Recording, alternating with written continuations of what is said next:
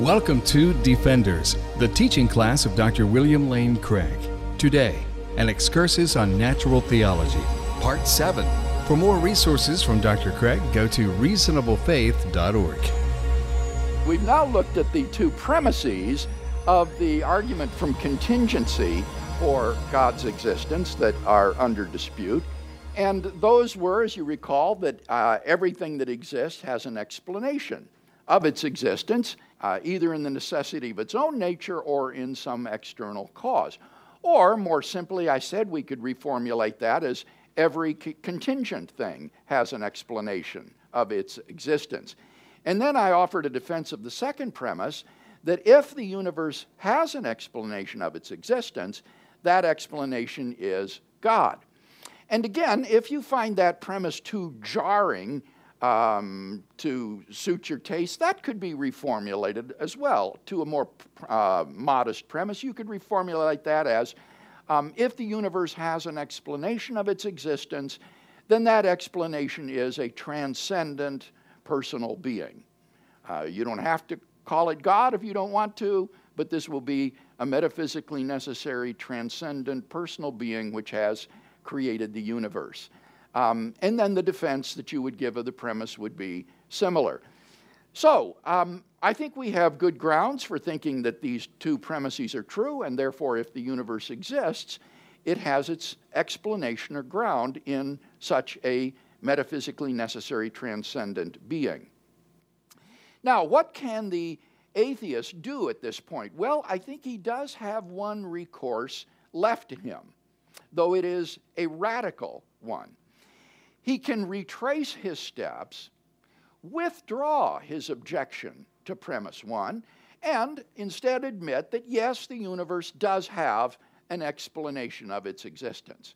But, he might say, that explanation is that the universe exists by a necessity of its own nature. The atheist can regard the universe as a kind of God substitute. It is the metaphysically necessary being that explains why everything else exists. So, for the atheist, the universe could be a sort of surrogate for God as the metaphysically necessary being that grounds the existence of everything else. Now, this would be a very radical step for the atheist to take. And in fact, I cannot think of any contemporary atheist philosopher who says such a thing. Several years ago, I was participating in a conference on the philosophy of time at City College in Santa Barbara. And I thought that Professor Adolf Grünbaum, who was speaking at the conference and is a vociferous atheistic uh, philosopher was flirting with this idea that the universe exists necessarily. But when I raised the question from the floor whether he thought that the universe exists uh, necessarily, he was very indignant at the suggestion. Of course not, he said. Uh, and went on to say the typical line that the universe just exists inexplicably. It is contingent, but it just has no explanation for why it exists.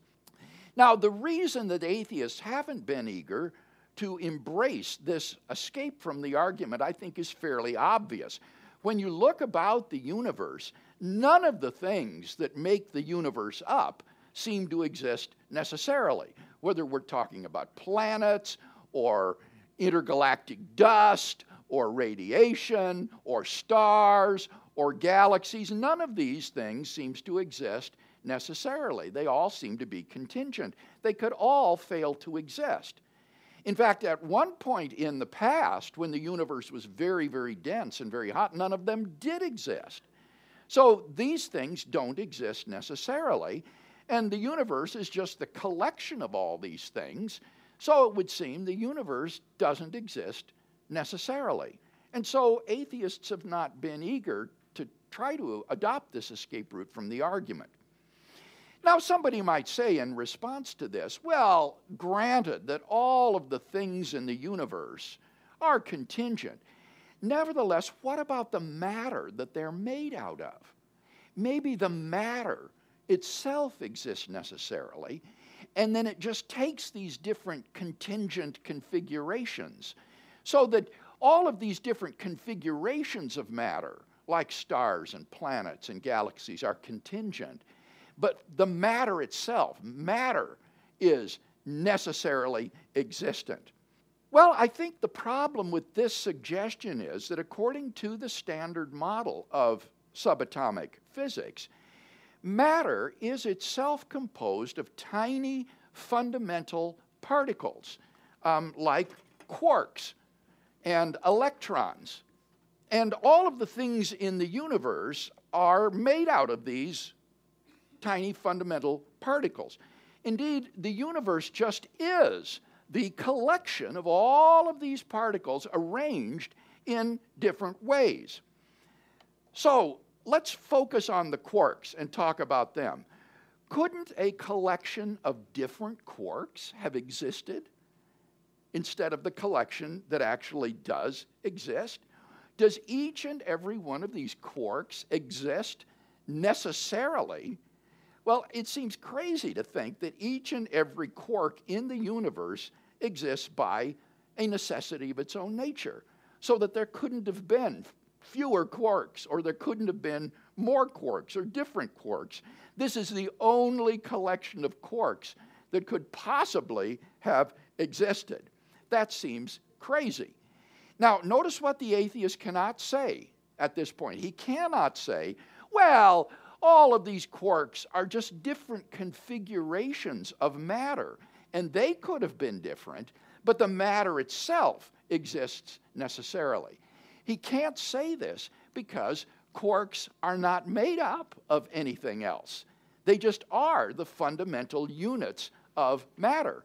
So that if the quark doesn't exist, the matter doesn't exist. Quarks aren't composed of anything else, they just are the fundamental units of matter. So without the quarks, there wouldn't be any matter.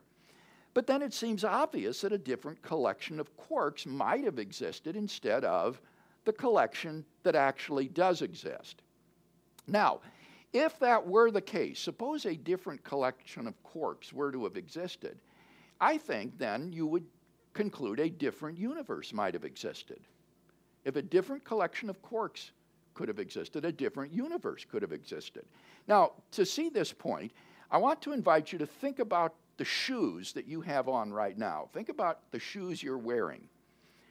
Could those shoes have been made of steel instead of what they're made out of? Now, certainly you could have had a pair of steel shoes that were the same shape and size as the shoes that you're wearing, but would they be the same shoes? Or wouldn't it be a different pair of shoes, a steel pair of shoes? Could the very shoes that you have on have been made of steel? Well, I think the answer is obviously not. They would be a different pair of shoes, not the very shoes that you have on. And the same would be true of the universe. A universe which is made up of different quarks would not be the same universe, even if all of those quarks were arranged in exactly the same way, so that the same macroscopic objects existed. It would be a different universe because it's made up of a different collection of quarks. Now, somebody might object at this point. Well, wait a minute. They might say, the matter in my body is completely recycled every several years so that the, the, the, molecules or the particles that I have in my body today are not the ones that I had, say, when I was a little boy. And yet I'm the same person. I remain identical, uh, even though all of the matter in my body is completely recirculated, and there's none of the particles in my body now that used to be there. So they might say analogously, a universe could be identical across different possible worlds, even though it's made up of a wholly different collection of quarks. I think that these two situations are not analogous, though. And the crucial disanalogy is that the difference between um, possible worlds does not involve any kind of intrinsic change. There is no enduring subject which undergoes a change from one state to another. Whereas in my body, there is an enduring subject that goes through intrinsic change. So, comparing different universes in different possible worlds would be more like comparing uh, human bodies which have no connection whatsoever with each other and are made up of different matter. In that case, I think you would say it's not the same body. These are, these are different bodies because the one doesn't change into the other one as my boyhood body uh, changed into my adult body. In the case where there is no intrinsic change and there's completely different matter making up the object, you would have two objects. You would have two human bodies. Similarly, you would have two universes. Now, is there any discussion on that point as to why the, it's plausible to think the universe is not metaphysically necessary? Yes, Drew. I'm wondering about like Spinoza. Do you think he would have bit the bullet and said yes, it is? And do you have any idea what response he might have? Yeah, to that's you? that's why I said no contemporary Right. atheist. Uh, Drew is pointing out uh, the 17th century uh, Dutch philosopher Baruch or Benedict de Spinoza did believe that the universe is a sort of God substitute. He uh, coined the famous phrase Deus sive natura, God or nature. So he took the universe to be God um, and to exist with metaphysical necessity. So you're right, there are or have been people like this, but I can't think of anybody on the contemporary scene that would defend Spinozism or this alternative. Now, where you would find it, I think, would perhaps be in pantheistic religions Hinduism. some form of Hinduism or Buddhism that regards, though there they, they usually think that the universe is illusory, not that it's necessary. But I, I could imagine a pantheist saying something like this. Um, but uh, you, you won't find this among your typical Western naturalistic atheist. It- And, and the response, I think, would be exactly what I've given. I think that, that um, given the fact that the universe is made up of this collection of fundamental particles, it would just seem utterly implausible to say each and every quark in the universe exists by a metaphysical necessity of its own nature. That just, to me, is utterly implausible. Yes, over here on the side. Uh, Yes, Dr. Craig, I, uh, I was having an issue with what you were saying at the beginning as you're reintroducing um, the stuff from, from, and, and I'm sorry to bring it up again, because I, I don't know if I, if you Go guys have already moved past it, but the, the personal part of what you're saying Right. that the creator of the universe must be, I, I guess I didn't get that in the, in the previous All right. weeks. Amy had asked me about that after class the other day. The argument there was we get to a being which is beyond space and time, beyond matter and energy, because it's the cause or explanation of the existence of the universe. So this has to be an immaterial, spaceless, timeless, metaphysically necessary being. Now, if you ask yourself, what could possibly fill that description? Something that is spaceless, timeless, uh, immaterial, metaphysically necessary. It seemed to me that there are only two things that I can think of that could possibly fit that description either an abstract object uh, like a number or other mathematical object, or else an unembodied mind or consciousness. An unembodied mind could be immaterial, timeless, spaceless, and metaphysically necessary. But here's the rub abstract objects don't stand in causal relations. It's definitive of the what it is to be an abstract object is that it's causally effete. It's causally impotent. It has no causal powers. So the cause of the universe cannot be an abstract object, and therefore, by logic, it follows that it must be an unembodied mind or consciousness Okay, I guess the part or that I'm- person. Okay, but how, what, what do you mean by person? You mean it has the traits of a person, or do you mean it actually By a person, I mean a mind, Okay. A self-conscious individual endowed with uh, intellect, self-consciousness, and, and will. there's actually another really nice argument for the personhood of this first cause that maybe I'll, I'll go ahead and share with you uh, that was suggested by one of my students at Talbot in, in class. Um, he pointed out how do you get from a necessarily existing cause to a contingent object like the universe? If the cause is an impersonal, sort of mechanically operating set of necessary and sufficient conditions, then if the cause is necessarily there and is sufficient for its effect, the effect should be there necessarily as well. So if you have a necessary being as your cause, you're going to have the effect existing necessarily, though dependent upon the cause. How do you get a contingent effect from a necessary cause? And I think the answer is if the cause is a personal agent endowed with freedom of the will, who can freely choose to create a contingent effect.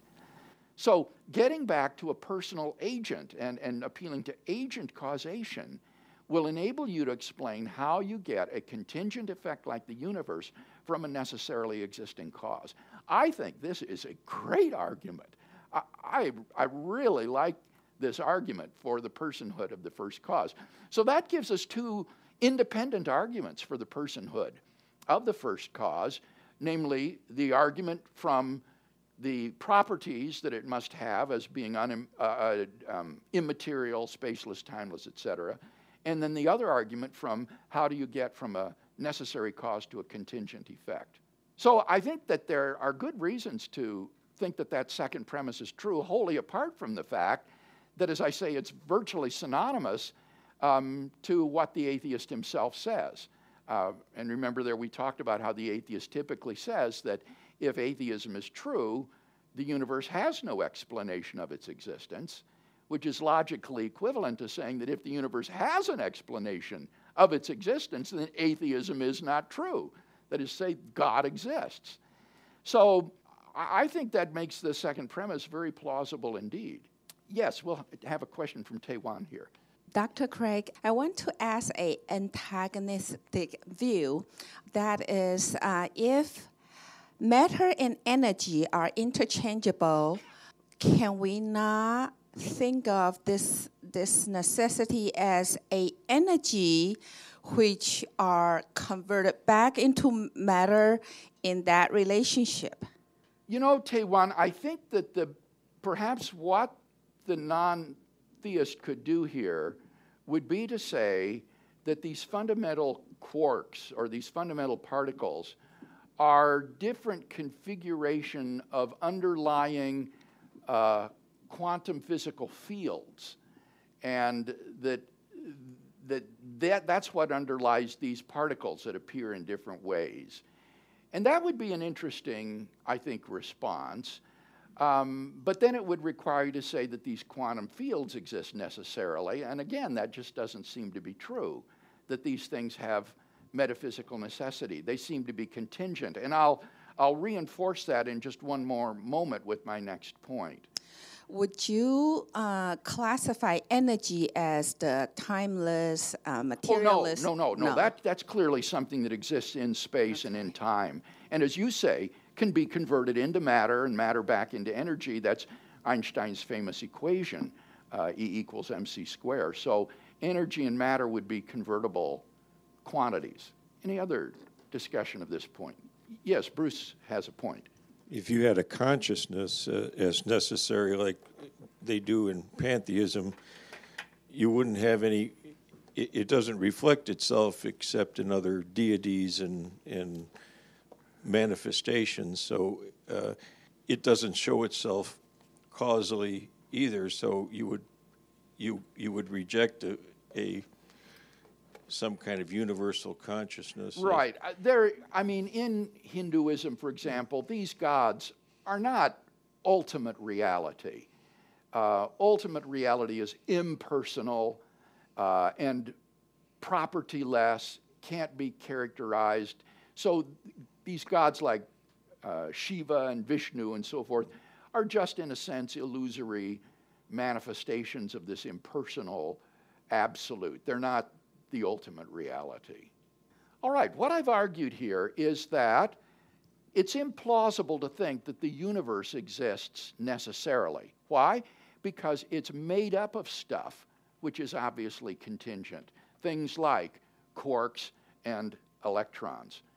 Now, the claim that I'm making here, I think, becomes all the more obvious when we reflect on the fact that it seems impo- entirely possible that the fundamental building blocks of nature could have been substances quite different from quarks and electrons, and so characterized by a whole different set of laws of nature.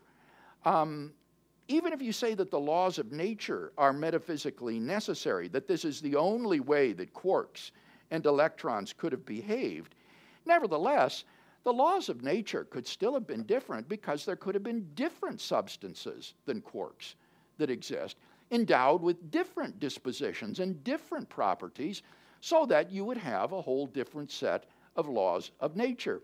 There's no reason to think that um, only quarks are possible and that there couldn't have been other kinds of particles instead of quarks, uh, and, and, that therefore uh, there could have been a quite different universe. And I think it would be um, utterly implausible to say that that would be the same universe. That would be like saying that a, pl- a pane of glass, uh, a glass window, a pane of glass, could retain its identity if it had been made of steel instead. That, that seems obviously absurd. That would not be the same window if it were made of steel instead of made of glass. So um, I think that we have quite good grounds for thinking that, uh, in virtue of its composition or constitution, that the universe doesn't exist metaphysically necessarily. Um, and that's probably why very few, if any, contemporary atheists appeal to this to try to escape from the argument. Any other comment on that defense? Yes, Cash? Hi, Dr. Craig.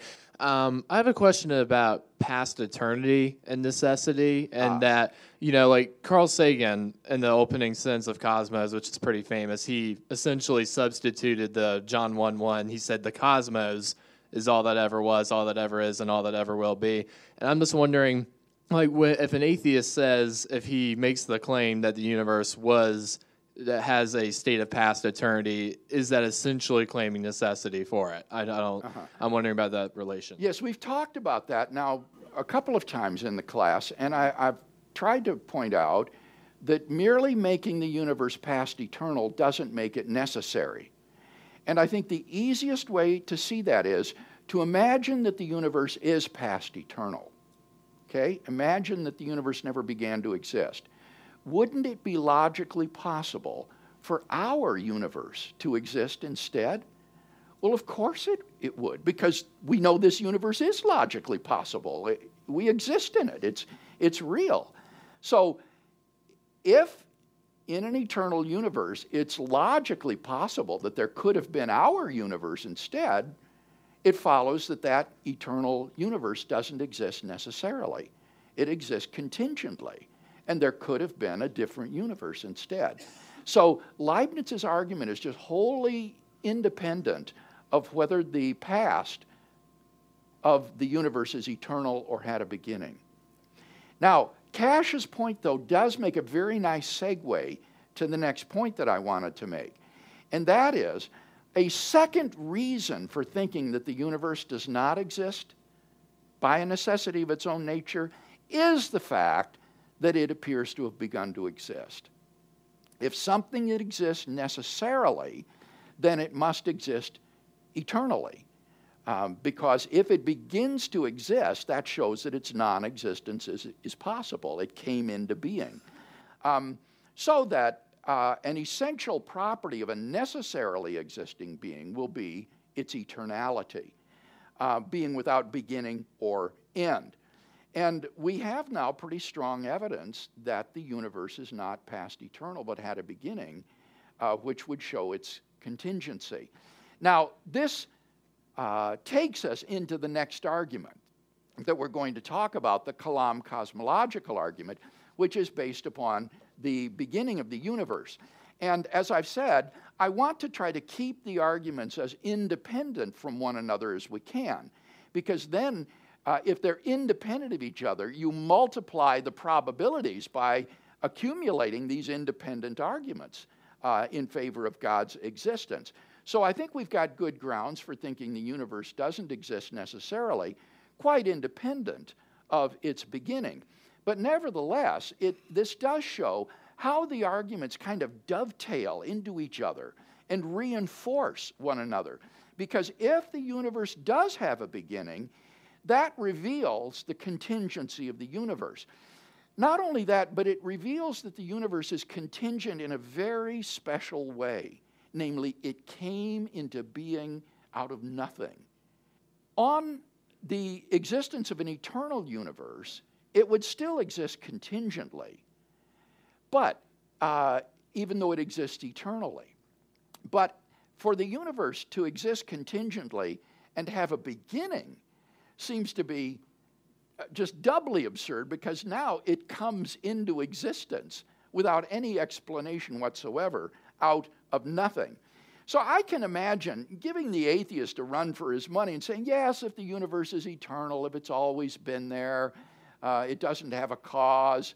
But once you say the universe had a beginning and came into being, then it just seems to me completely implausible to think that there's no explanation of the existence of the universe. So the Kalam cosmological argument powerfully reinforces the argument from contingency by showing or underlining the contingency of the universe in a very special way. Even if the universe is past eternal, it's contingent. But if it had a beginning, then that just makes its contingency all the more obvious. And, and the, the need for an explanation just cries out all the more. So, um, as I say, atheists have not been um, eager to affirm that the universe exists with any sort of metaphysical necessity. Instead, the typical response to this argument is to just uh, commit the taxicab fallacy and say the principle of sufficient reason applies to everything in the universe, but don't apply it to the universe itself. Uh, the universe just exists without any explanation, which I think is arbitrary and ad hoc. All right, any final comments or discussion of this argument? Yes, over here. Remind me of your name again, too, please. I always forget. My name's David. David, okay. All right, so I talked to my brother yesterday a little bit and just kind of generated some thoughts. Yeah.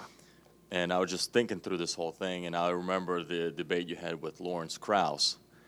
And it kind of hits me saying that he's probably the best atheist that ever existed because he wants to prove that everything just came out of nothing.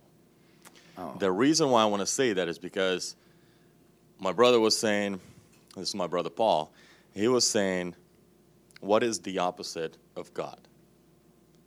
The thought wants to come in and say, you know, it's devil. But it's not the opposite of God because God created him and he gives him the abilities and all that. So the way Christianity looks at God is that God is everything. He's all powerful, so on and so forth. Now, Christianity doesn't think God is everything, right? That's pantheism. Well, God created everything. Right, He's that's very different. Maximal, okay. maximal being, right. yes. So the opposite of God, he was saying, is nothing. Uh-huh. And that's why I believe kind of that that's where atheist has to stand on that, that things came out of nothing. Well, you know, it's let me just say, David, that it's difficult to know what a person means when they talk about the opposite of a being. Um, I think your example of the devil shows that a person might be thinking opposite in terms of its moral qualities.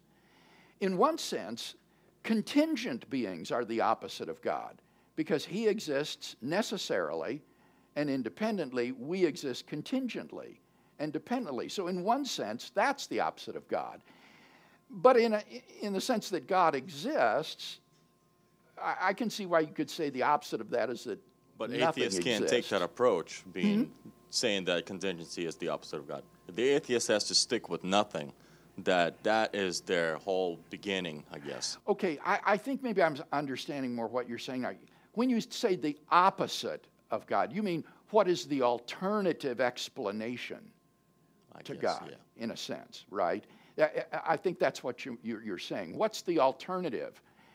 And, um, right, the, the alternative seems to be to say that there is no explanation of the existence of the universe. And in the case of someone who thinks the universe began to exist, like Krauss, that would mean the universe just came out of nothing, which is what he asserts. Right.